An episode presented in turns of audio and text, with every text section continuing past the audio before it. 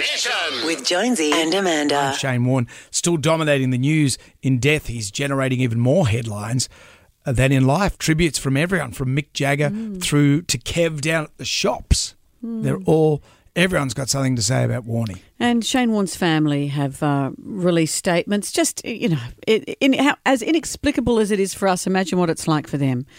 His son has said um, how much he'd miss him, but he said, "But I know all you ever wanted was for me to be happy, no matter what. You just wanted me to be happy, so that's what I'm going to do. Try and be happy. I'll miss you so much, Dad." And his daughter Summer has said, "I wish I could have hugged you tighter, in what I did not know were my final moments with you." and your final breaths were only moments away. I wish I could have told you everything would be okay and hold your hand.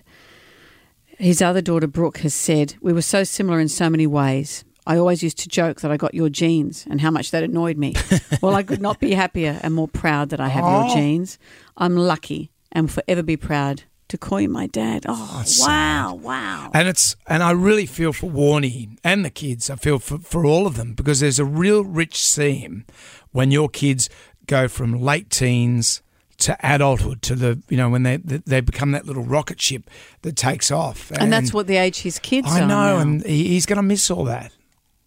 You know, that's that's sad. And Oh, look at you. well, no, you think about it because yeah, it's it is.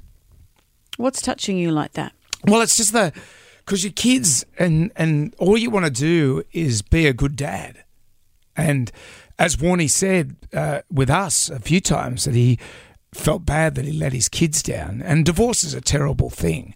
And you can say what you want about divorce or whatever happens with that, but you still, at the end of the day, are a father.